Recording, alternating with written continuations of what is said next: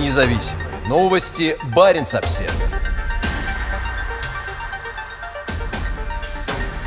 Круизный лайнер, на котором жили специалисты Новатэка, покинул Мурманск.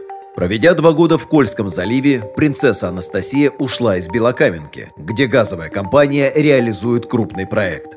сто семьдесят семь метровое судно, на котором может разместиться до двух с половиной тысяч человек, пришло в Белокаменку третьего мая две тысячи двадцатого года. Спустя почти два года оно снялось с якоря и покинуло воды российского Заполярья. Как сообщает издание «Арктический обозреватель», лайнер вышел из Мурманска тридцать первого мая. третьего июня судно, принадлежащее итальянской компании Mobile Lines, прошло вдоль побережья Норвегии. Оно направляется в Мессину, Италия. Уход судна совпал по времени с ростом проблем для Новатэка и его проекта «Арктик-СПГ-два». Из-за введения международных санкций газовая компания больше не может возить из-за рубежа критически важное для проекта оборудование. Пятый пакет санкций ЕС запрещает экспорт в Россию теплообменных агрегатов, что создает серьезные проблемы для Новатэка, который в значительной степени зависит от технологий европейских производителей. Последнее законтрактованное оборудование прибыло в Белокаменку двадцать пятого мая, за два дня до окончания срока, установленного Европейским Советом.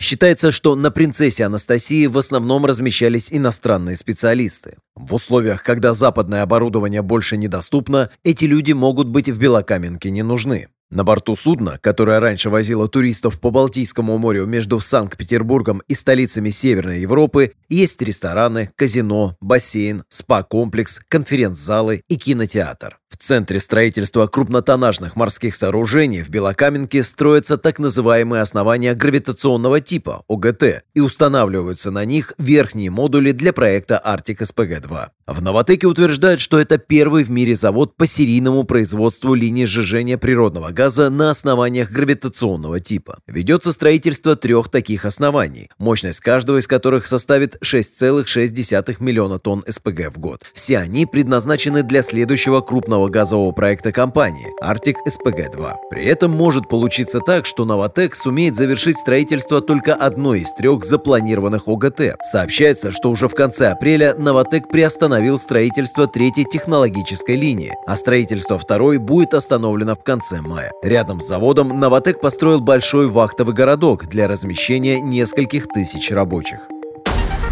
Независимые новости. Баренц Обсервер.